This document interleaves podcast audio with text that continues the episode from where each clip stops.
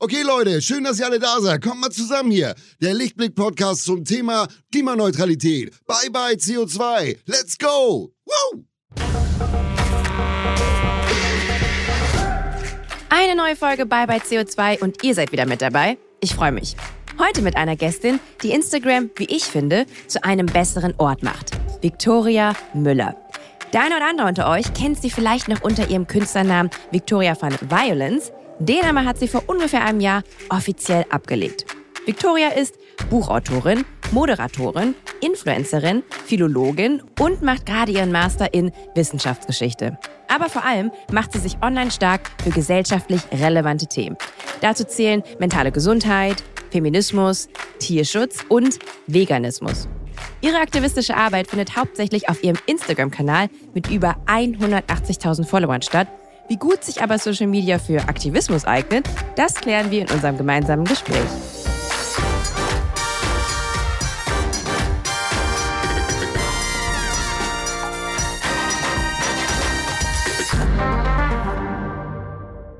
Hallo Victoria, schön, dass du da bist.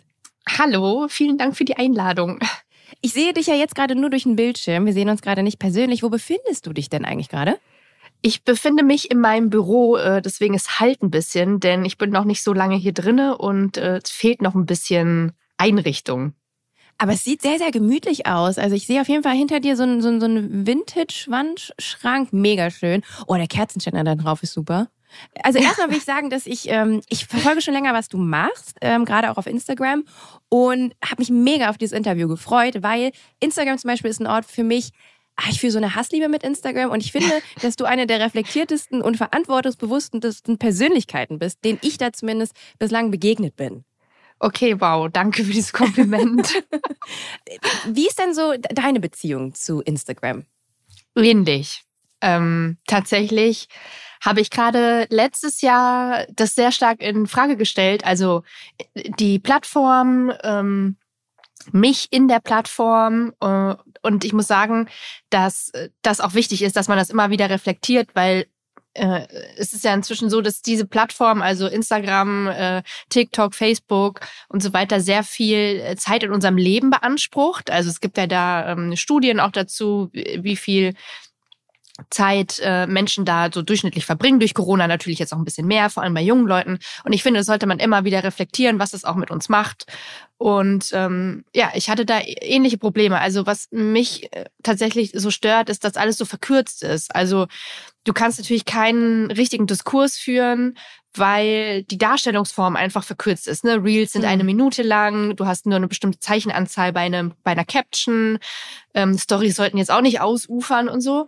Und ähm, das war eigentlich so eine Sache, die mich da schon immer so ein bisschen backt an der App. Ich würde gerne noch mal so ein paar Schritte äh, auch wieder so zurücktreten an so die, die Anfänge, auch deine Anfänge. Ähm, wenn man so dein, dein Feed runterscrollt, merkt man, ähm, du bist aktivistisch äh, tätig, aber das war nicht immer so. Also man merkt extrem, wenn man eben runterscrollt, dass du auch eine, eine Entwicklung durchgemacht hast. Kannst du ein bisschen was über deine Reise erzählen? Eigentlich stimmt es nicht, ähm, ah. tatsächlich. Also ich mache das schon seit zehn Jahren und ich habe bei Facebook angefangen und habe relativ früh angefangen, mich politisch zu positionieren. Was daran lag, dass viele Leute äh, nicht verstanden haben, dass ich politisch bin und politisch bin ich schon sehr lange. Und da wurde mir klar, okay, die Leute im Internet kennen mich ja gar nicht, deswegen muss ich mich ja auch positionieren. Also ich habe schon vor ich glaube, acht oder neun Jahren äh, ein Format mit Peter gemacht zum Thema Veganismus oder habe mit Kein Bock auf Nazis zusammengearbeitet, ganz auch ganz am Anfang. Es gab zwischendurch so eine Phase, die ein bisschen oberflächlicher war, ähm, wo das vielleicht anders stattgefunden hat, aber es war trotzdem immer präsent. Und ähm, ich glaube, jetzt ist es einfach so, und das hat sich eben im Feed auch verändert, und das sieht man auch, ich habe einfach auch keinen Bock mehr, jeden Tag ein Selfie zu posten. Mhm. Obwohl das gut für den Algorithmus wäre, ne? Also da geht es ja auch viel um so. Instagram besteht ja auch so viel aus Zahlen, ne? Also dass du quasi dein äh, die Art und Weise, wie du da eben begehrt wirst, sich da auch in Zahlen ausdrückt. Du hast das ja bei dir zum Beispiel abgeschaltet, ne? Man kann nicht sehen, wie viele Leute jetzt beispielsweise einen Post bei dir geliked haben. Ähm, warum diese Entscheidung? Genau, deswegen. Also ich sehe das auch bei anderen nicht. Man kann das auch ausstellen, dass man das auch ähm, bei äh, Sachen, die man sich anschaut, sehe ich auch keine Like-Zahlen, weil es interessiert mich eigentlich nicht. Und ähm, witzigerweise habe ich gestern eine Mail auf, mein, auf meine Label-Adresse bekommen von so einer Analyseseite. Und die war so, hey, wir haben gesehen, äh, ihr arbeitet scheinbar viel mit den Profilen. Und da war auch mein Victoria Müller-Profil dabei. Ähm, und dann haben die quasi so eine Profilanalyse von meinem Instagram-Profil angeboten. Und ich habe mir das angeguckt und dann war dann das so gerankt, also äh, wie ich quasi performe und so weiter. Und ich bin so, es geht mir so hart auf den Sack. Also auch Firmen, mit denen ich zusammenarbeite, die rein auf Performance aus sind, also rein auf, wie viele Leute sind auf den Link gegangen, wie viel Reichweite hatten wir damit und so, äh, wie viele Produkte hast du verkauft. Sorry, aber das, das ist einfach auch eine Entwicklung, die ich auch als unmenschlich betrachte, weil man ja plötzlich zum selber zum Produkt wird und ich bin kein Produkt, ich bin ein Mensch und deswegen mhm. ich habe keinen Bock mich in Zahlen messen zu lassen. Ich stelle mir das als eine extreme Gratwanderung dann auch vor, weil ich meine, du arbeitest natürlich auch mit Firmen zusammen, um damit eben auch Geld zu verdienen. Ähm, Gibt es da eine spezielle Art und Weise, wie du dann eben selektierst und sagst, okay, mit der äh, Firma kooperiere ich, mit der eben nicht? Also meistens sind es Firmen, die sowieso inhaltlich zu mir passen, die ich sowieso mag und ähm, die auch immer wieder kommen. Also mit denen man dann immer wieder zusammenarbeitet, weil man auch gemerkt hat, okay, das passt zu mir, ich passe zu denen, wir haben irgendwie ein, ein cooles Ding miteinander und die Leute in der Community finden es auch gut. Also das ist mir eigentlich am wichtigsten. Ich lehne die meisten Werbeanfragen auch ab, weil die einfach inhaltlich nicht passen, weil die Produkte nicht passen, weil auch die, die Firmenphilosophie nicht zu mir passt. Und genau, das ist schon auch immer so ein Abwägen. Mhm, verstehe. Ähm, du hast es gerade eben schon so ein bisschen angesprochen. Was für eine Verantwortung hat man denn als Aktivistin auf eben so Plattformen wie Instagram? Gerade wenn du jetzt viel Reichweite hast. Ich kann mir vorstellen, dass bei so diesem aktuellen turbulenten Weltgeschehen, würde ich es jetzt mal so kompakt zusammenfassen, ähm, auch sehr, sehr viel Druck herrscht, sich permanent zu relevanten Themen äußern zu müssen. Ähm, wie siehst du das? Ja, ich finde es schwierig. Also ähm, ich finde, erstmal muss ja keiner irgendwas. Also klar, mit, ähm, mit Reichweite und mit Öffentlichkeit geht für mich persönlich eine gewisse Verantwortung einher. Das betrifft aber auch äh, FußballerInnen, SchauspielerInnen, SängerInnen. Also ist mir eigentlich egal. Wenn jemand in der Öffentlichkeit steht, muss er sich über sein Verhalten in der Öffentlichkeit auch bewusst sein. Also dass quasi man auch als Vorbild gilt und ähm, das natürlich auch negativ sein, also äh, sich negativ auswirken kann. Ne? Wenn ich jetzt zum Beispiel wahnsinnig bekannt bin und dann trage ich Pelz und dann gibt's halt Leute, die sagen, ah, das sieht so cool aus an der, ich möchte gerne einen Pelzmantel tragen. Ähm, das ist natürlich so ein Negativbeispiel. Ähm, auf der anderen Seite ähm, muss man aber auch sagen, dass es sind das auch alles Individuen, ja, und nicht jeder ist jetzt Politikwissenschaftlerin oder so und kann sich jetzt ähm, zu aktuellen politischen Ereignissen immer ad hoc äußern. Das mhm. ist auch so eine Erwartungshaltung, die ähm, von außen kommt, dass man sich quasi immer adäquat zu allen Dingen äußert und das sehe ich nicht so. Also es gibt auch Themen, zu denen sage ich gar nichts, weil ich mir denke, es gibt Leute, die sind da auf dem Bereich ähm, spezialisiert und die können dazu qualifizierte Aussagen treffen und ich kann das höchstens teilen, aber ich muss jetzt nicht zu allem eine Meinung haben oder zu allem ähm, was sagen. Ähm, und ich finde, das ist auch wichtig, das auch zu kommunizieren. Das mache ich auch.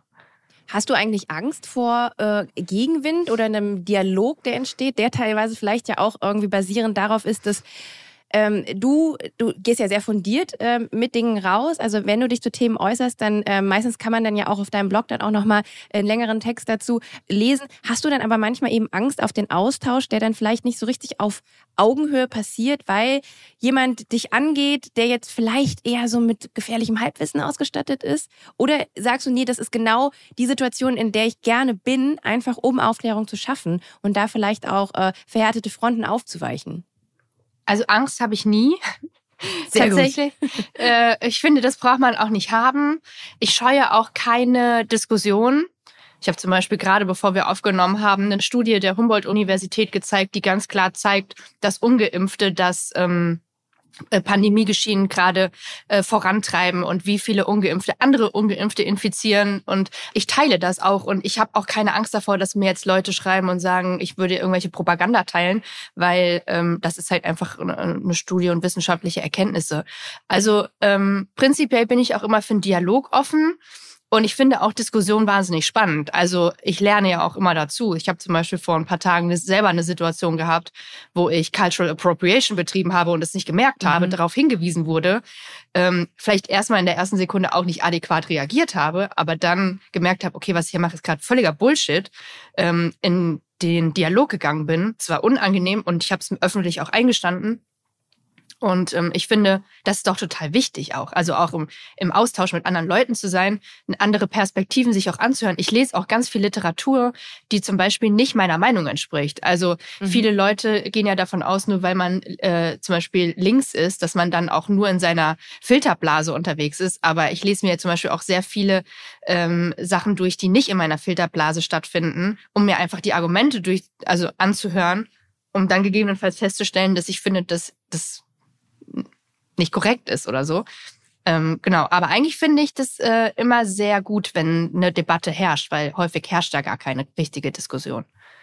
Du hast gerade äh, kurz das Thema Emotionen äh, angeschnitten. Ich habe irgendwo mal gelesen bei dir, du hattest einen Text mal fertig gemacht. Äh, ich glaube, da ging es um äh, Gender-KritikerInnen und ähm, den hast du dann nochmal zurückgenommen, weil du, glaube ich, gemerkt hast, der war sehr so mit Emotionen gepflastert. Ich denke immer, Emotion ist ein guter Hook also gerade wenn ich Leute für ein Thema sensibilisieren oder irgendwie äh, das ein Thema sichtbar machen will, braucht man vielleicht einen emotionalen Einstieg. Ich komme natürlich auch aus der Reportage, ne? Also das ist ja genau das, was ich irgendwie mache. Ich zeige ProtagonistInnen äh, in Situationen und versuche damit Menschen halt für das Thema zu sensibilisieren. Wie gehst du denn so mit Emotionen um? Weil ich merke, dass es schon auch schnell hochkocht. Ne? Also gerade irgendwie, wenn man mit Ignoranz oder so äh, konfrontiert wird. Ähm, findest du, Emotionen sind gut oder eher schlecht für das, was du betreibst? Nee, Emotionen sind vor allem normal. Also keiner kann sich davon freimachen. Und wie ich gerade schon erwähnt habe, ich habe selbst letztens in einer Situation emotional reagiert, weil mich das irgendwie gekriegt hat und ich mich geärgert habe. Dann habe ich mich über mich geärgert und dann habe ich vielleicht überreagiert. Aber das kann ja auch einfach passieren, finde ich. Ich finde, es ist auch in Ordnung, auch in der Diskussion also egal in welchem Kontext, ob im politischen oder auch im wissenschaftlichen Kontext, wenn man sich mal so richtige Debatten anguckt, da geht es manchmal heiß her. Aber am Ende ist ja quasi das Outcome wichtig. Also dass man mhm. quasi ähm, auch äh, normal miteinander reden kann, dass man sich nicht beleidigt und so weiter. Also tatsächlich ist es so, dass natürlich aber emotionales Verhalten dazu führen kann, dass man unsachlich wird. Also gerade durch Beleidigung oder halt eben, ähm, dass man nur den Fokus auf eine ganz kleine Sache legt Warum ist es dir überhaupt so ein großes Anliegen, immer sehr, sehr faktenbasiert zu sein? Vielleicht greift das jetzt nochmal ein bisschen in meine, äh, meine Frage von vorhin rein, weil ich schon ähm, merke, dass du ähm, eben, wenn es Themen gibt und auch gerade aktuelle Themen, zum Beispiel jetzt ähm, Gendern war ja auch äh, äh ein Thema, was viel besprochen und wo auch übrigens die Emotionen sehr hochgekocht sind. Und ich habe auch ein bisschen geschaut, ähm, ähm, so was du schon alles so studiert hast oder be beziehungsweise gerade noch dabei bist zu studieren. Ähm, warum glaubst du oder warum ist das der Weg, den du gewählt hast und eben nicht der, ähm, ich nutze meinen Instagram äh, äh, Aktivismus so, dass ich eben die, wie viel sind es? 1600 Zeichen pro Post habe, sondern ich führe das nochmal einfach länger aus und fundierter aus, für alle, die die Bock haben halt. Ja, weil ich finde einfach häufig werden Sachen verkürzt dargestellt und das führt wiederum dazu, dass ähm, man das nicht umfassend ähm, darstellen kann. Und das ist natürlich problematisch, denn viele Sachen sind einfach komplexer. Und es gibt viele Leute da draußen, die ein Interesse daran haben, sich intensiver mit Themen zu beschäftigen, einfach um sie vielleicht selber zu begreifen, selber vielleicht auch nochmal äh, zu recherchieren. Und das funktioniert manchmal einfach nicht mit so, mit so kurzen Darstellungen. Also das ist mir schon auch wichtig und ich finde auch einfach Information, also faktische Information sehr wichtig. Ähm, bei mir sind die auch häufig natürlich ähm, emotional geleitet, was daran liegt, dass, darüber habe ich letztens auch gesprochen, über Wut, also dass es im Aktivismus auch Wut braucht zum Beispiel, und zwar eine konstruktive Wut, ähm, sonst bleibt man nicht dran. Aber Wut kenne ich tatsächlich auch viel, also äh, im Kontext meiner Arbeit so, gerade wenn man irgendwo an Orten ist, wo man eine sehr große Ungerechtigkeit erfährt. Ne? Also ich war oft an, an Orten im Ausland, wo, keine Ahnung, letztens war ich äh, in Costa Rica und habe dort mir angeschaut, wo die Ananas herkommt, geerntet mhm. wird und mhm. ähm, unter welchen Bedingungen auch die Leute arbeiten und wohnen und leben. Und, ähm, und da macht sich Wut breit, aber auch sofort auch so ähm, eine Ohnmacht, weil man immer denkt, oder das Gefühl hat, ich kann nichts daran ändern. Also ich kann jetzt hier Aufklärung ein bisschen schaffen, aber es wird das Kaufverhalten der, der Menschen, wenn wir mal ganz ehrlich sind, ähm, nicht nachhaltig verändern. Und ähm, deswegen wäre ich, glaube ich, auch die schlechteste Aktivistin, weil ich immer sehr, sehr schnell einfach äh, in Weltschmerz und Ohnmacht versinke darüber, ähm, dass ich, wenn überhaupt, nur ein ganz kleines bisschen ändern kann. Also den Gedanken haben ja viele. Aber wenn sich viele zusammentun, dann kann man ja auch viel verändern. Und ähm, das ist ja auch so eine Debatte, die aktuell ganz, vor allen Dingen in Social Media, ähm, sehr aufgeflammt ist. Und zwar, was ist konstruktiv noch ähm, am Aktivismus, am Online-Aktivismus? Und ich bin zu dem Ergebnis gekommen für mich selber, dass viele Leute, die vielleicht auch ähm, sich aktivistisch im Internet nennen, gar nicht so richtig aktivistisch sind, sondern eigentlich politisch. Also und den Konsens suchen, das Gespräch suchen, die Mitte suchen, den gesunden Mittelweg suchen. Ich glaube, es braucht immer Leute, die laut sind, die eine ganz konkrete Forderung haben. Ähm, und es gibt tatsächlich auch Studien darüber, dass man diese Art von Aktivismus auch braucht. Ich finde, bei Fridays for Future hat man es ganz gut gesehen. Also, ich meine, dieses Dranbleiben, dieses Lautsein, dieses auch Wütende von Greta hat ja am Ende dazu geführt, dass jetzt auch Olaf Scholz darüber redet, was ist jetzt mit dem Klimawandel. Was am Ende dabei rauskommt, ist nochmal was anderes. Mhm. Aber quasi die Wut der Jungen hat dazu geführt, dass die anderen sich darüber Gedanken machen müssen.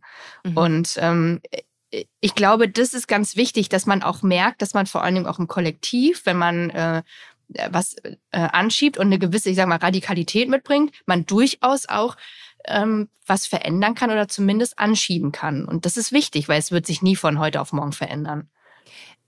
Instagram-Aktivismus hat ja auch dazu geführt, dass sich viele Leute ähm, einen einfachen Zugang dazu hatten, sich irgendwo anzuschließen. Ne? Du hast jetzt gerade ähm, Fridays for Future genannt. Ich kann mich noch an Zeiten, ähm, wo Black Lives Matter ähm, letztes Jahr groß war, erinnern, wo alle Leute halt die schwarze Kachel geteilt haben. Im Übrigen auch ich.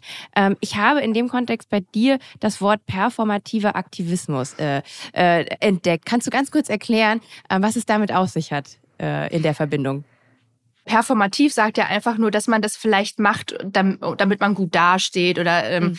äh, es quasi so nach außen so wirkt.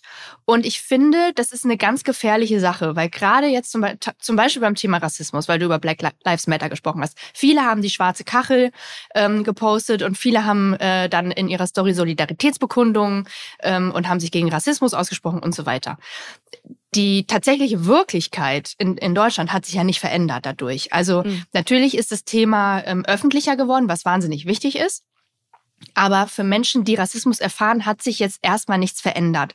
Und ähm, ich finde es gefährlich, äh, das ist beim Feminismus und bei, in anderen Bereichen ist es auch so, ich finde es gefährlich, wenn es so wirkt im Internet, dass es da ganz viele Allies gibt plötzlich. Ganz viele Leute, die sagen, wir stehen äh, mit euch zusammen und wenn irgendwas ist, sind wir da. Und dann gibt es diese Situation im Bus und dann wird jemand rassistisch beleidigt und dann ist plötzlich niemand da. Also es wirkt quasi so, als wären ganz viele Leute plötzlich aktiv und würden, würden aktiv werden, aber in der Realwelt dann vielleicht gar nicht. Und mhm. das finde das finde ich, also dann, dann sollte man es einfach lassen. Also, weil das bringt ja niemandem was. Also warum macht man das? Es geht ja quasi darum, ähm, zum Beispiel als weißer Mensch Ally zu sein. Äh, aber wenn ich das nur im Internet sage, aber gar nicht bin, dann brauche ich es auch nicht sagen. Und das mhm. ist performativ quasi.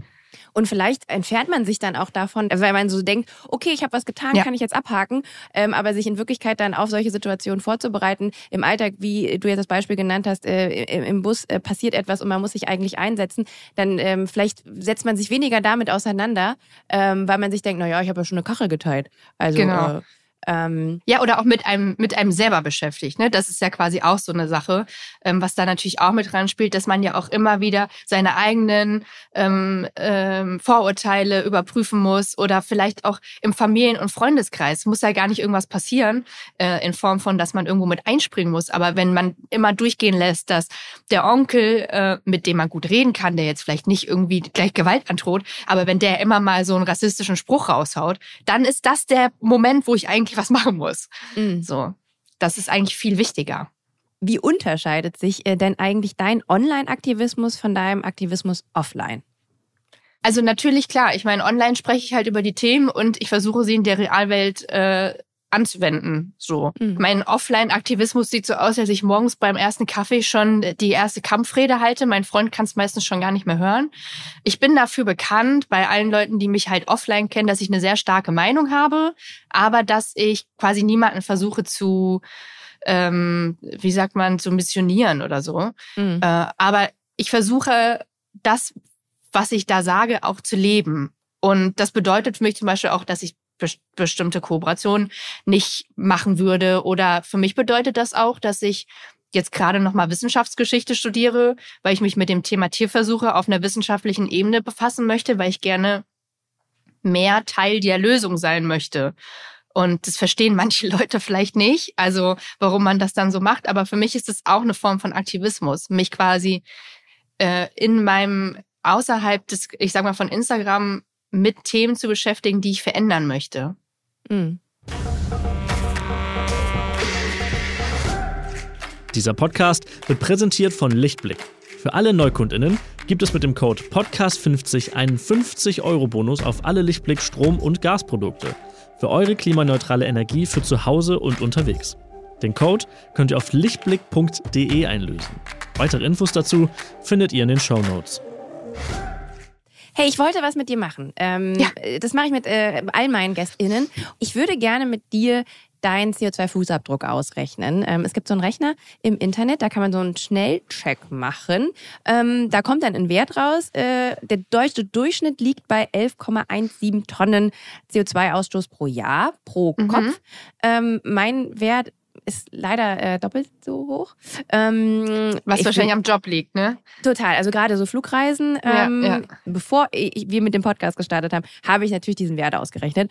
Und seitdem, das ist jetzt schon ein paar Monate, ja, überlege ich die ganze Zeit, wie kriege ich das kleiner? Und es macht mich irgendwie auch wahnsinnig, weil ne, es geht immer bis zu einem gewissen Maß und dann ist, äh, okay, aber für die Arbeit muss ich dann leider auch mal eine Langstrecke fliegen und bam, also es macht tatsächlich einen sehr, sehr großen Impact ähm, in dieser Rechenstellung aus. Ähm, ich überlege immer noch, vielleicht muss ich umschulen. ähm, es hilft alles nichts. Ja, ich, ich, wir, wir rechnen mal deinen Wert aus und dann äh, schauen wir mal, äh, ob es äh, irgendwelche Veränderungen in deinem Leben bewirkt. Ich fange einfach mal an. Besitzt du ein Auto? Ja. Echt? Ach cool. Ist das irgendwie ein altes, neues E? 15 Jahre alter Polo, den ich mir tatsächlich vor drei Jahren gekauft habe, weil ich beruflich sehr viel in Deutschland unterwegs war und meine Familie in Bayern wohnt und das mit dem Zug nicht finanzierbar war. Ja, ist krass, wie teuer Zugfahren ist, ne? Vor allem, wenn man einen Hund hat, weil ich musste dann immer für meinen Hund noch ein Kinderticket kaufen ist und da haben so? wir über 300 Euro bezahlt, wenn wir zu meinen Eltern gefahren sind. Ich war so, sorry, aber dann kaufe ich mir ein Auto. Also man kriegt ja irgendwie so Sparpreise, aber da muss man dann auch so gefühlt vier Wochen vorher wissen, was man dann so machen will. Ja, das ist noch ein großes Problem. Da mhm. muss auf jeden Fall die Politik auch ran. Ähm, nutzt du denn die Öffis? Auch, ja. Also ich habe das Auto vor allem auch um, äh, um quasi so längere Strecken oder halt, äh, ich muss ja immer nach Potsdam ähm, zum RBB. Ich, meine Sendung ist abends und das, die mhm. fällt so, dass nachts, also die, ich verpasse immer die letzte S-Bahn. Deswegen muss ich ähm, vor allem heute wieder auch äh, mit dem Auto fahren. Und ansonsten, wenn ich in der Stadt bin, benutze ich immer die Öffis. Also aber interessant, dass du sagst, weil ich letztens mit Lea gesprochen habe, äh, der Sängerin, und ähm, da ist so ein bisschen die Idee gewesen, wie kann man dann Konzerte nachhaltiger machen? Und dann meinte sie so, naja, cool wäre es natürlich, wenn man ähm, so ein, so ein Kombi-Ticket hätte, ne? Konzerteintritt und dann aber noch äh, die Bahnfahrt zu dem. Mhm. Dann meinte sie, aber das scheitert allein daran, dass das Konzert ist irgendwie Mitternacht oder so vorbei und dann fahren keine Züge mehr, dann kommen die Leute nicht mehr nach Hause. Also, ja, keine Ahnung. Ist es schon da 2021, ne? Luft, manchmal da ist noch Luft nach oben. Ja, es kommt mir nicht so vor. Sag mal, fliegst du denn auch? Weil die nächste Frage wäre Flugreisen. Hier wird differenziert Europa, also auch innerdeutsch, ähm, oder eben transkontinental und das in Stunden pro Jahr. Also ja, ich bin schon geflogen in meinem Leben. Ich kann sagen, bis zu meinem 18. Lebensjahr bin ich einmal nach Tunesien geflogen und zurück. Ähm, also ich kann meine Flugreisen aufzählen. Es sind jetzt wirklich nicht viele. Davon waren aber, einer war nach Costa Rica, einer nach LA und einer nach New York. Das ist das, was du bislang in deinem Leben geflogen bist? Ach so, nee, ich bin noch nach, zweimal nach Russland geflogen, dreimal nach London, einmal nach Rom und einmal nach Schweden. Das war's. Ich könnte meine Flugreisen jetzt gar nicht so aus dem Stegreif auf zählen. Also ist es bewusst passiert, weil du sagst, nee, alles was geht, mache ich mit Zug und sonst halt bleibe ich zu Hause. Ja, ich, also die, dieses, dass ich bis zu meinem 18. Lebensjahr nur einmal in Tunesien war, lag natürlich auch an finanziellen Sachen. Und ich glaube, wenn man so groß geworden ist, dass Flugreisen nicht zum Leben dazugehören, dann, also für mich ist das was Besonderes. Also mhm. äh, für mich gibt es diesen Gedanken, ich fliege in den Urlaub, gibt's für mich nicht so. Also habe ich schon gemacht, aber echt selten. Also ich bin niemanden, der jetzt nach Bali fliegt und zum Beispiel dieses Costa Rica, LA, New York war alles Arbeit. Russland, Russland war Arbeit. Ähm, und äh, wir sind eher so, also mein Freund und ich, ähm, dass wir mit dem Auto in Urlaub fahren. Wir haben so einen Overlander noch und äh, da leben wir dann, äh, baden wir uns mit ökologischem äh, Duschgel im Fluss und ähm, kochen überm Feuer und haben ein Solarpanel auf dem Dach und versorgen uns selbst. Mega schön. Ich würde jetzt mal hier bei Flugreisen äh, einfach mal null eintragen. ja, es stimmt ja nicht. Also ich bin, ich fliege ja schon. Der letzte Flug war vor drei Jahren. Okay, ich sage mal zu meinen GästInnen, ähm, lass uns die letzten zwölf Monate, obwohl es auch schwierig ist wegen der Pandemie, oder so die nächsten zwölf äh, betrachten. Also wenn du sagst, du fliegst vielleicht einmal innerhalb Europas, können wir dir mal so sechs Flugstunden oder so eintragen. Ja, ja, ja, tatsächlich jetzt so geplant für die Zukunft ist nur noch mal einmal eine Reise nach Mexiko. Und ansonsten habe ich auch keine Reisepläne. In, in Mexiko wäre also, auch Arbeit oder privat? Das wäre privat, weil das würde ich gerne einmal sehen und ansonsten bin ich, glaube ich, bin ich, ist nicht so mein Ding. Hm, okay. Was sollen wir einloggen bei Europa Transkontinental? Sollen wir, sollen wir Mexiko bei Transkontinental eintragen? Ich war ja noch nicht in Mexiko, also. Ich trage jetzt mal eine Europareise ein. So. Ähm, Ernährungsform muss ich gar nicht fragen. Vegan. Mhm. Weiß ich. Ähm, da wollte ich auch gleich noch mal ein bisschen drüber äh, hm. sprechen. Du lebst seit 2012 vegan, stimmt's? Äh, genau, ja, neun Jahre. Ja. Ich drück mal hier aufs Knöpfchen. Mhm.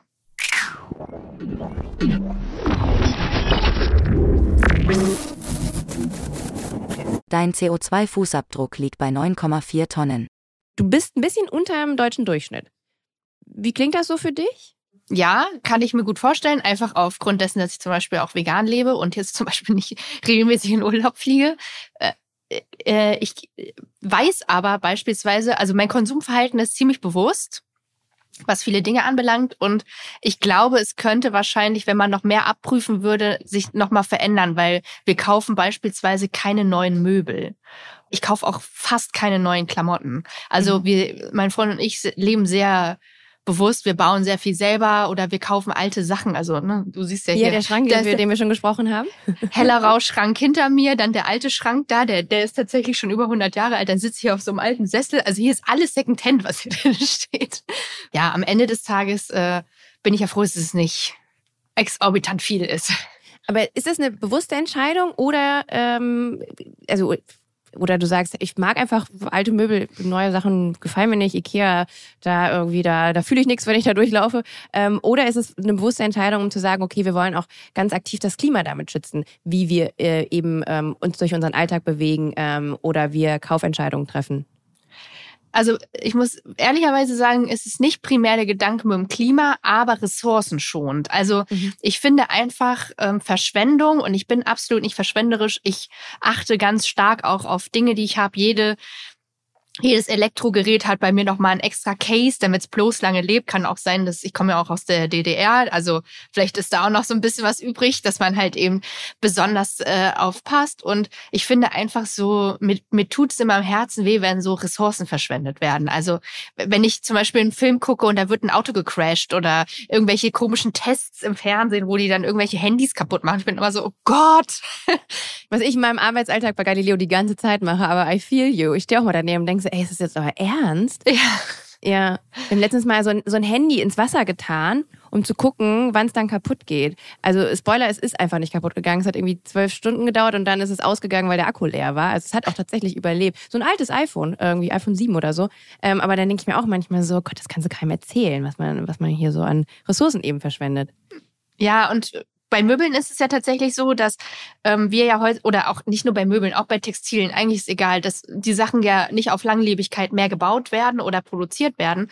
Und das finde ich einfach so schade, weil ich mag halt lieber hochwertig produzierte Sachen. Zum Beispiel halt so ein äh, über 100 Jahre alten Echtholzschrank, weil ich weiß ganz genau, wenn da nicht der Holzform reingeht, dann steht er da mindestens noch 100 Jahre. Mhm. Und das finde ich irgendwie cool. Also Oh, hier ist ein guter äh, Punkt, wo wir mal kurz über auch ein 200 Jahre altes Pfarrhaus reden könnten. Ich habe in deiner Insta-Story gesehen, ähm, dass du bzw. ihr habt ein Haus gekauft. Was ist denn da der Plan? ähm, genau, wir haben äh, ein altes Pfarrhaus gekauft, 200 Jahre alt und ja, wir wollen langfristig da wohnen. Natürlich, das Thema Wohnen ist für mich irgendwie auch ein wichtiges und für meinen Freund auch. Und wir wollen gerne langfristig raus aus der Stadt, was daran liegt, dass wir irgendwie autark leben wollen oder so autark wie irgendwie möglich. Ein Leben in Autarkie beschreibt eine möglichst weitgehende wirtschaftliche Unabhängigkeit. Im Detail bedeutet das, dass sich einzelne Haushalte, Gruppen oder sogar Staaten vollständig oder teilweise selbst mit Gütern und Dienstleistungen versorgen. Ein Haushalt kann demnach als vollständig autark bezeichnet werden, sobald er alles selbst besitzt oder erzeugt, was er benötigt, oder seinen Bedarf ausschließlich auf das beschränkt, was er selbst erzeugt. Dies kann zum Beispiel durch den Anbau von Lebensmitteln, die Eigenversorgung mit Wasser oder die gezielte Minimierung des Energieverbrauchs für Heizung, Warmwasser und Lüftung durch beispielsweise Solarzellen oder Erdwärmepumpen erreicht werden. Bei dem Haus wird es so sein, dass wir unser eigenes Wasser haben, also über äh, quasi Trinkwasserbrunnen. Ähm, und dann wollen wir energetisch sanieren, aber so, dass es sinnvoll ist. Also Mhm. äh, ne, das ist ja so ein Riesenthema und dann werden dann plötzlich an Altbauten äh, Zentimeter dicke ähm, Dämmungen geklebt, die dann dafür sorgen, dass drinnen alles schimmelt. Sowas wollen wir nicht. Aber wir wollen schon dafür sorgen, dass das Haus sich irgendwie selbst betreibt. Also Mhm. mit Solarzellen. Äh, wir versuchen eine Erdwärmepumpe ähm, zu installieren. Das ist jetzt quasi alles noch die Frage, ob das alles so realisierbar ist, wie wir uns das vorstellen. Aber wir wollen gerne ähm, so ein bisschen autarker leben. Wäre Neubau äh, überhaupt irgendwie in Frage gekommen? Nee. Ja. Nee, weil äh, das ist genau das Gleiche. Die Substanz ist ja da und die Substanz ist toll. Also, und unser Ziel ist es auch, mit alten Materialien zu arbeiten. Also da wird jetzt nicht, äh, wir werden da jetzt nicht den Betonboden reingießen oder sowas, sondern wir wollen auch äh, mit alten Baumaterialien arbeiten und ähm, das erhalten, was da ist, weil ich finde einfach, dass, also ich bin ja auch angehende Historikerin, da kommt das, glaube ich, auch her. Ich finde das so schade, dass so häufig einfach auch, ähm, auch da Ressourcen zerstört werden oder Sachen zerstört werden und dann wird dann Neubau hingesetzt und warum? Also wie viel, Res- also wie viel Ressourcen das auffrisst, ne? Also so ein Mhm. Haus zu bauen und das ist ja schon da. Also das Mhm. Haus ist ja schon da. Mhm. Ich finde, das mer merkt man jetzt auch, auch äh, während der Pandemie. Es gab ja eine totale, also was so Baumaterialien angeht, eine absolute Knappheit. Auf einmal merkt man auch, ach ja, Moment mal, wenn du dir da halt irgendwie einen Sack Beton kaufst oder halt irgendwie äh, äh, Holzpaneele oder was weiß ich braucht, die kommen, die müssen erstmal irgendwo herkommen. Und dadurch, dass das jetzt durch die Pandemie es Lieferschwierigkeiten gab, hat man erstmal gemerkt, ah, Moment mal, ähm, das, das sind Ressourcen, die kommen irgendwo her und gerade ist es aus vielerlei Gründen eben ähm, schwieriger dran zu kommen. Ähm, und ich finde, äh, also ich bin auch gerade witzigerweise auf der Suche nach einer Immobilie, habe, glaube ich, auch da ähnliche Vorzeichen wie bei dir. Ich möchte auch raus aus Berlin, ich wohne, auch mitten in Berlin Mitte und äh, das ist natürlich auch so eine ah, so ein Verlangen, was natürlich auch ein bisschen durch die Pandemie und die ganze Ruhe, ähm, so diese zwangsverordnete Ruhe, ähm, die man so äh, bekommen hat letztes Jahr, ähm, da ein bisschen inspiriert ist. Und es ist gar nicht mal so einfach, was zu finden. Man will ja schon auch noch, also ich zumindest eine gewisse Nähe zu Berlin haben. Und ich habe auch nur ein gewisses Budget. Gestern zum Beispiel habe ich ein sehr interessantes Haus angeschaut von, ich glaube, 1895. Und da ist in der Nähe so eine, so eine Stärkefabrik. Und die damaligen Brüder, ähm, die haben dieses Haus gebaut. Und das ist halt seit den 90ern im Besitz von jemandem, der es einfach nur hat verkommen lassen. Und jetzt so langsam ist der Denkmalschutz auch hinterher, ähm, zu sagen, oh, äh, bevor man das jetzt irgendwie abreißen muss und das halt derart Mhm. baufällig ist, dass man es nicht mehr nutzen kann. So ähm, ist ein interessantes Projekt. Aber ich weiß, auch ich stand auch gestern da drin, habe so gedacht, boah, da muss auch, da muss man echt so ein bisschen die Ärmel hochkrempeln. Aber du scheinst mir auch jemand zu sein, der gerne mal Ärmel hochkrempelt. Ja, wir scheuen, also ich rede jetzt in wir, weil wir natürlich, dass das eine gemeinsame Entscheidung ist, nicht weil ich nicht mehr ohne meinen Freund sprechen kann. Es geht wir. Wir mögen kein Tennis. Nee, also wir sind da beide sehr ähnlich, weil ähm, viele, also natürlich viele waren so, oh Gott, so ein riesiges Projekt und so, aber wir wollen ja auch so leben. Also das wird ja auch quasi ein Leben mit dem Haus sein. Und ähm, wir haben schon auch vor, dass da, äh, dass wir zum Beispiel Tiere aufnehmen können, die gerettet sind, dass wir äh, auch Leute bei uns, also ich meinte auch zu meinem Freund, hey, wenn wir den Platz haben und es, es, es braucht jemand eine, eine Unterkunft, ne? Ähm, und das wird quasi einfach ein, so ein lebenslanges Projekt sein. Also dieses ganze Haus und alles, was da drumherum stattfindet. Auch so ein bisschen wenn ihr euch selbst versorgen wollt, auch so Gemüsegarten anlegen, Ja. so Geschichten. Ja. Ich habe so ein bisschen eine Frage, die sich äh, bei mir gerade im Kopf formuliert, weil ähm, ich, ich glaube, ähm, du und auch ich, ich möchte auch keinen Gemüsegarten dann haben, ähm, bilden so ein bisschen eine Minderheit. Ähm, wir alle gehen ja in den Supermarkt, ne? Und kaufen einfach den, den Stuff, checken noch nicht mehr so richtig, wächst das jetzt an einem Baum oder an einem Strauch. Ähm, und wir sind alle gerade so wie Großstädter so weit weg eben da, davon verbunden mit der Natur zu sein und auch mit dem Ökosystem und zu verstehen, wo kommen die Dinge her und die dann auch wertzuschätzen. Glaubst du, das würde eine große Umkehr schaffen? Wenn wir alle viel besser verstehen würden, wo kommt das her? Wo kommen Ressourcen her? Ähm, was für Menschen haben da Hände angelegt? Wenn wir alle einfach uns mehr mit der Natur verbinden würden und wieder mehr in dieses ursprünglich gehen äh, würden, ich meine, damals haben sich alle selbst versorgt, weißt du? Also sofern es irgendwie ging. Ist das vielleicht so ein bisschen der Kern unseres Problems? Diese Anonymität von Konsumgütern. I- Total, würde ich sofort unterschreiben. Und ähm, also die Industrialisierung war ja da die Zäsur, also der Punkt, wo sich das umgekehrt hat, wo noch mehr Menschen in die Städte gezogen sind, wo ja dieses ähm, Selbstversorgerleben quasi langsam abgelöst wurde, wo äh, auch Lebensmittel industriell hergestellt wurden. Und ich denke, das ist Kern des Problems auf jeden Fall. Also ich für meinen Teil bin auf dem Dorf groß geworden. Ähm, also man hört ja dann auch häufig, wenn man in einer Stadt wohnt, ja, man hat keine Ahnung von irgendwas. Das stimmt ja auch nicht. Es gibt ja viele Leute, die sind in die Stadt gezogen und auch Leute, die in der Stadt wohnen, können auch Ahnung von irgendwas haben. Ähm, ich denke einfach, dass einfach alles nur noch als Produkt deklariert wird. Also Mhm. am meisten fällt mir das natürlich bei tierischen Produkten auf, weil Tiere einfach nur noch als Ware gelten und viele Leute gar nicht mehr also, oder gar nicht verstehen oder wissen, was irgendwo drinne ist. Also und das ist skandalös. Ich finde, das darf nicht sein. Also äh, das, äh, der Europäische Gerichtshof muss sich damit beschäftigen, ob Tofu-Würstchen Tofu-Würstchen heißen dürfen. Aber was jetzt in der Salami drin ist, weiß am Ende ja keiner. Und ähm, das ist eine Sache und äh, die andere Sache, ich habe mal eine NDR-Doku gesehen über wie Gemüse in Spanien angebaut wird.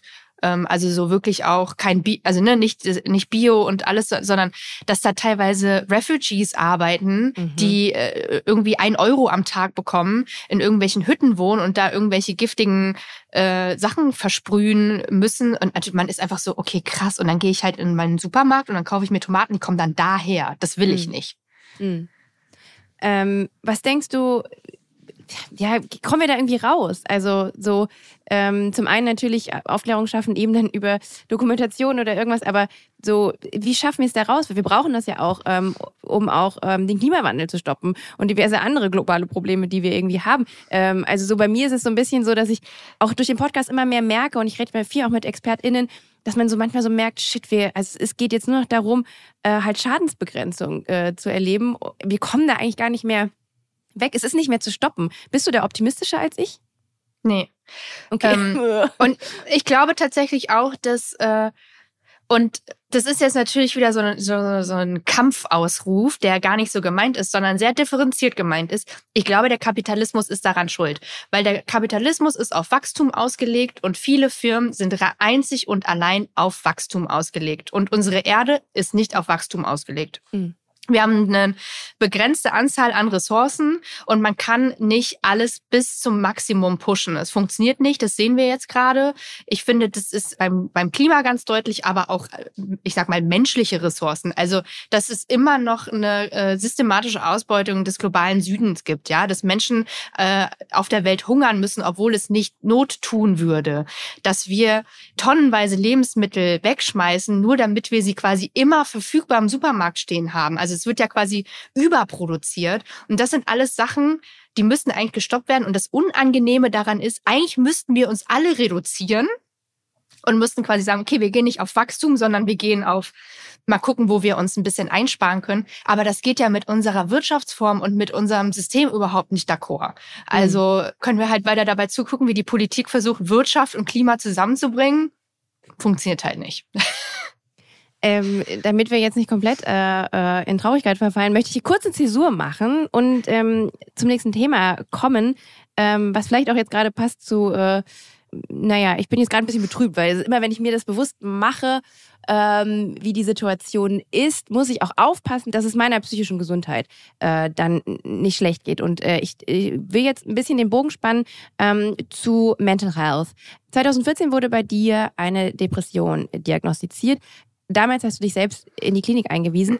Du hast dieses Kapitel lange für dich behalten, hast aber ähm, 2016 dich dazu entschieden, deine Geschichte zu teilen.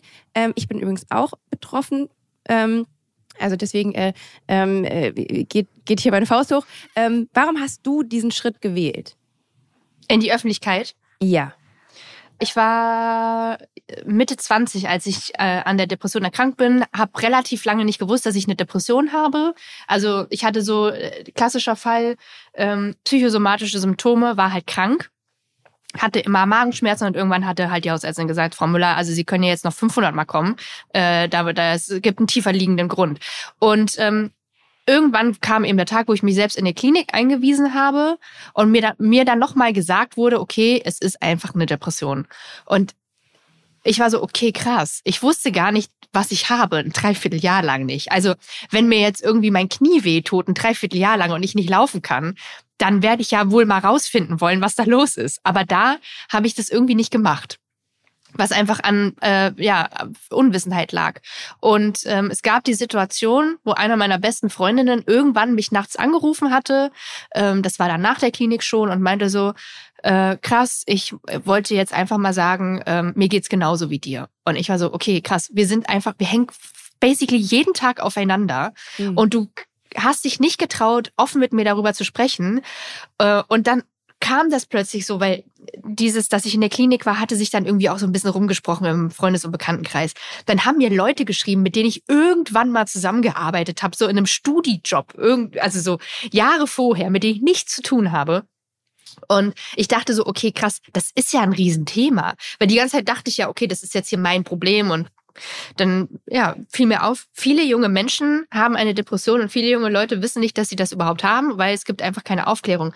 Und dann war in mir so ein bisschen wie die Wut da, die Wut darüber, dass darüber nicht gesprochen wird. Und da dass auch mir, mir gesagt wurde, äh, ja, du hast doch alles, du bist jung, du hast Erfolg, äh, was ist denn dein Problem? Und ich war so, hey, krass, okay, so viele Leute in meinem Umfeld haben genau das Gleiche, sind jung, denen steht die Tür offen, die haben einen guten Abschluss, die haben einen Partner, trotzdem sind sie krank. Und ähm, das war für mich der Grund, wo ich gemerkt habe, okay, ich möchte es gerne öffentlich machen. Mhm. Bei mir war das ähm, so, also ich habe vor zwei Jahren, glaube ich, in, im Rahmen von einem längeren Fernsehinterview darüber gesprochen und mir ist aufgefallen auch nochmal, dass das auch gerade bei Männern einfach so ein Tabuthema ist. Und wie viele sich da geöffnet haben und auch gesagt haben, ey, vielen Dank, zumal ja auch, weiß ich, ich springe im Privatfernsehen rum, da kennst du eigentlich nur gut gelaunte Leute, irgendwie von denen denkst du ja noch nicht mal äh, irgendwie äh, annähernd, dass die vielleicht auch mal äh, Probleme in ihrem Alltag haben oder auch mal irgendwie heulen oder ähm, und bei mir in meinem Fall dann eben auch eine Depression, ich habe äh, eine schlimme Angststörung auch gehabt, ähm, so haben und poppt auch immer mal wieder auch auf, gerade jetzt so zur Pandemie, auch gar kein einfaches Thema und so. Und ja. ich habe aber jetzt irgendwie meine Methodiken daraus gelernt, ähm, wie ich mich auch wieder, auch wenn du so eine anfängliche Panikattacke hast, für dich runter. Das ist, jeder hat da seinen eigenen Weg, aber es ist irgendwie wichtig zu sagen, ähm, ich habe das auch. Es hat zwar viele verschiedene Gesichter und ich merke halt einfach, dass es Leuten sehr, sehr viel gibt, zu merken, das ist, man ist nicht alleine. Du hast auch ein Buch darüber geschrieben, äh, Meine Freundin, die Depression. Ich habe mal so ein bisschen die Rezensionen durchgelesen ähm, und viele Leute äh, beschreiben da, dass deine Geschichte sie sehr emotional gepackt hat. Ähm, und vor allen Dingen aber auch so dieses Thema nahe gebracht hat. Und da sind wir wieder ein bisschen so bei meiner Frage, braucht es manchmal einen emotionalen Hook? Also du hast ja wirklich aus deiner Perspektive deine Geschichte erzählt. Braucht es das manchmal, um Zugang zu solchen Themen zu haben? Dass jemand sagt, übrigens, das ist meine Geschichte. So, und ähm, glaubst du, das ist vielleicht auch ein Weg, wie wir vielleicht auch andere Probleme lösen können? Mm, also ich muss dazu sagen, dass ich relativ unemotional bei dem Thema bin. Also ich spreche natürlich über Dinge, die ähm, passiert sind und äh, auch die für mich emotional waren zu dem Zeitpunkt, auch in dem Buch. Also ich spreche auch über Mobbing und ähm, äh, was, wie das alles so war, auch toxische Beziehungen. Also ich hatte ja zum Beispiel auch mal einen Partner, der mir in der Öffentlichkeit ins Gesicht geschlagen hat und so. Und also ich kann das immer relativ unemotional erzählen und ich glaube, das ist also für mich auch eine wichtige Komponente dabei, weil ich möchte gerne die Leute, also in meiner Aufklärung zu dem Thema nicht mit meiner eigenen Emotion belasten, sondern ich möchte gerne sagen, hey, es ist ganz normal, wenn man sich so fühlt oder ähm, das ist eine Erkrankung ähm, und möchte gerne eigentlich so eher unemotional dabei sein, weil ich ja weiß, dass die Leute, die das in dem Moment fühlen, selber emotional sind. Und das kann sogar sehr belastend sein, wenn man mhm. plötzlich noch eine andere Emotion mitspüren muss. Und ähm, das war mir bei diesem ganzen Thema echt wichtig. Also es gibt von mir keine ähm, hochemotionalisierten äh, Bilder oder Texte oder ähm, äh, Videos oder sowas, weil ich äh, finde, der Inhalt ist schon doll und da mhm. muss ich nicht noch ähm, quasi diese Emotionen mit drauflegen in der Form. Da, aber das ist quasi ja meine Art, damit umzugehen. Und wie du schon richtig gesagt hast, ich finde, das ist ein Thema, da muss, muss jeder für sich einen Weg finden. Ähm, wichtig ist halt, dass man diesen Weg auch findet. Ne? Das ist, mhm. glaube ich, das Wichtigste daran, dass man wie du dann auch äh, seine äh, ähm, ja, dann lernt, wie man damit umgehen kann und vor allen Dingen erstmal begreift, was mit einem los ist. Ich glaube, das ist das Schwierigste daran. Mhm. Wir könnten jetzt aber auf jeden Fall auch nochmal ein Fass aufmachen, ob das gut funktioniert, wenn man sich dazu entscheidet, dass man Hilfe braucht. Weil ich habe ein bisschen das Gefühl, ähm, bei mir liegt es jetzt ein bisschen zurück. Ich hoffe, dass sich da was getan hat. Aber dass, ähm, wenn du dir jemanden suchst, sei es halt irgendwie eine Klinik oder ein Psychologe, dass es schon auch ein harter Weg ist. Und gerade wenn du davon ausgehst, dass es dir gerade echt nicht gut geht, finde ich, werden einem viele Steine in den Weg gelegt. Ähm, gerade so auch wie das Gesundheitssystem hier funktioniert. Ähm, ja, aber ich glaube, da, da, da, würden wir jetzt den Rahmen sprengen. Hey, meine nächste Frage wäre, ähm, wann hast du das letzte Mal Gemeinschaft konkret erlebt? Das ist eine sehr interessante Frage heutzutage. ähm, äh, tatsächlich jetzt äh, im Rahmen des Hauskaufs. Also wir ziehen in ein sehr kleines Dorf und da wurde uns signalisiert, einfach ähm, auch durch äh, Einzelpersonen, die dort leben, dass wir immer, wenn wir Fragen haben, immer auf die zukommen können, dass wir, wenn wir Probleme haben, und uns wurde auch tatsächlich schon richtig viel geholfen. Und äh, das war irgendwie so, so ein Gefühl von Gemeinschaft in der Realwelt. Also, ne, du bist in so einem kleinen Dorf mit, mit 400 Leuten und dann ist man auch irgendwie aufeinander angewiesen. Und das war, ich finde, das, oder das ist ein schönes Gefühl.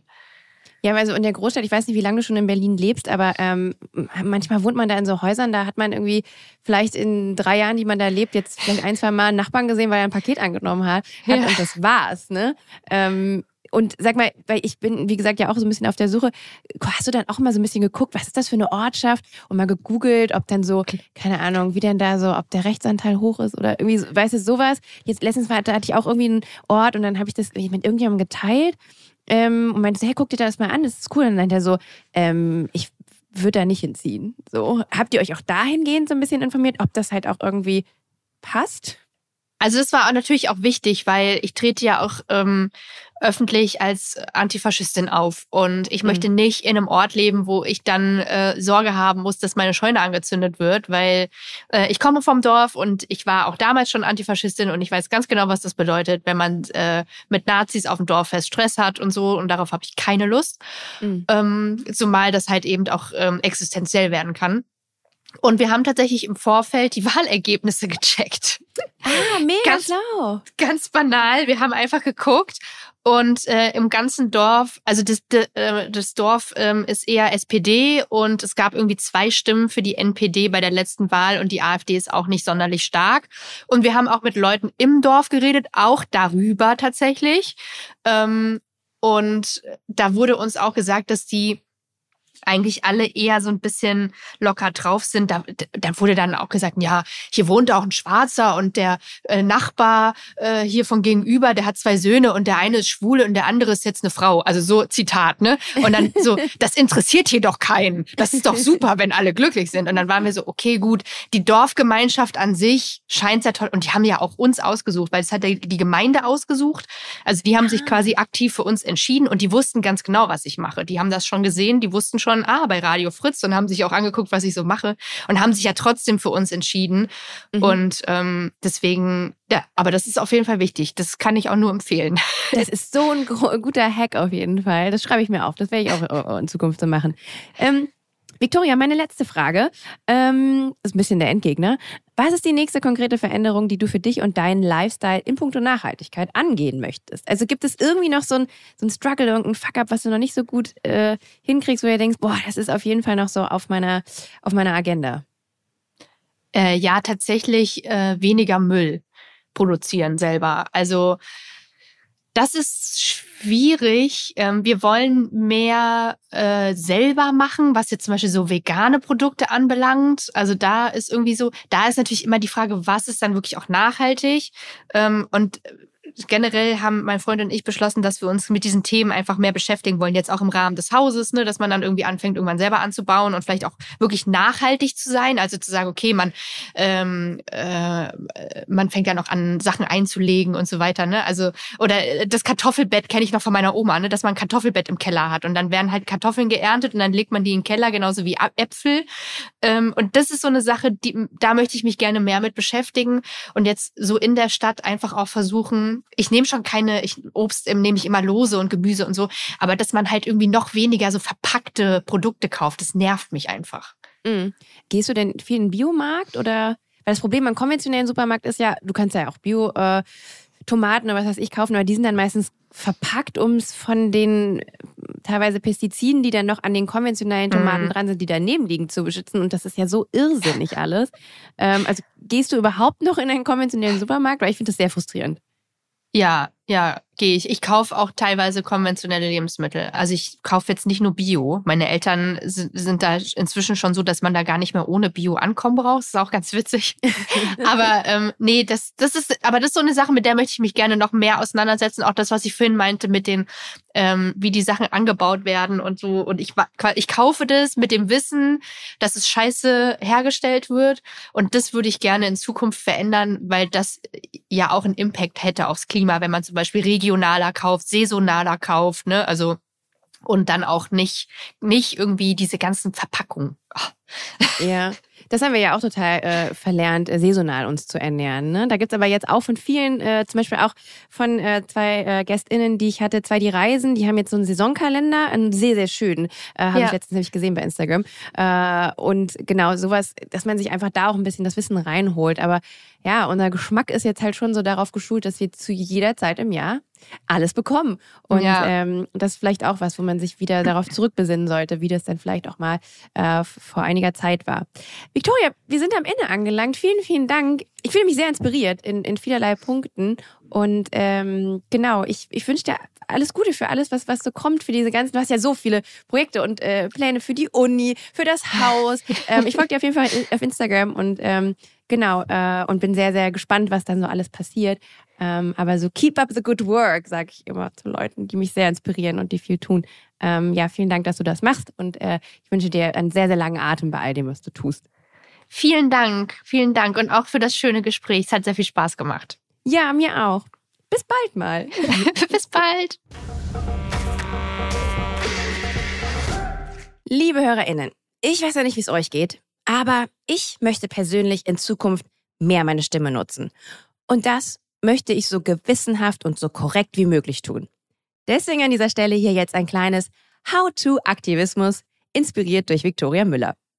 Kommunikation ist das A und O. Und natürlich ist dabei Sprache bzw. der Inhalt, den du sendest, wichtig. Vor allen Dingen ist wichtig, dass du keinen Quatsch erzählst. Teile nicht Fakten, Zahlen, Bilder oder Zitate, die dir wild bei Social Media über den Weg laufen, ohne diese vorher fundiert geprüft zu haben. Das Teilen von falschen Informationen ist grob fahrlässig und sehr gefährlich. Neben dem Senden oder dem Sprechen ist vor allem das Empfangen bzw. das Zuhören wichtig. Verschließ dich nicht vor der Meinung anderer. Das verhärtet Fronten. Hör dir den Standpunkt deines Gegenübers mal an. Du musst ja diese Meinung nicht zwangsläufig akzeptieren. Und versuch deine Emotionen positiv zu nutzen. Wut kann beispielsweise blind machen. Vielleicht hat dich jemand im Rahmen der Diskussion beleidigt oder stur, was ihren oder seinen Standpunkt angeht. Da bringt es nichts, diese Wut auszuleben. Ganz im Gegenteil, dann solltest du ruhig bleiben. Aber wenn dich beispielsweise irgendeine Ungerechtigkeit wütend macht, dann nutzt diese Wut als Antrieb, um etwas zu verändern. Und bei der nächsten Online-Bewegung, die deinen Weg kreuzt, überleg vielleicht zweimal, ob du etwas zu dem Thema reposten möchtest oder nicht vielleicht doch lieber einfach rausgehst und mit anpackst. Ich glaube, letzteres macht nämlich wirklich einen Impact und schafft eine Umkehr. Wir müssen die Ärmel hochkrempeln, denn wir können die Welt nicht von unserem Sofa aus verändern.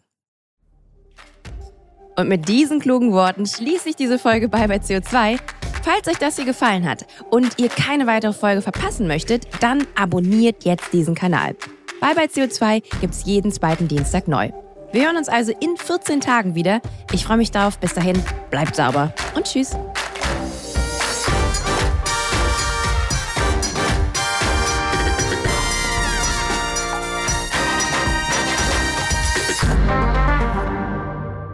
Eine Produktion von Podstars für Lichtblick.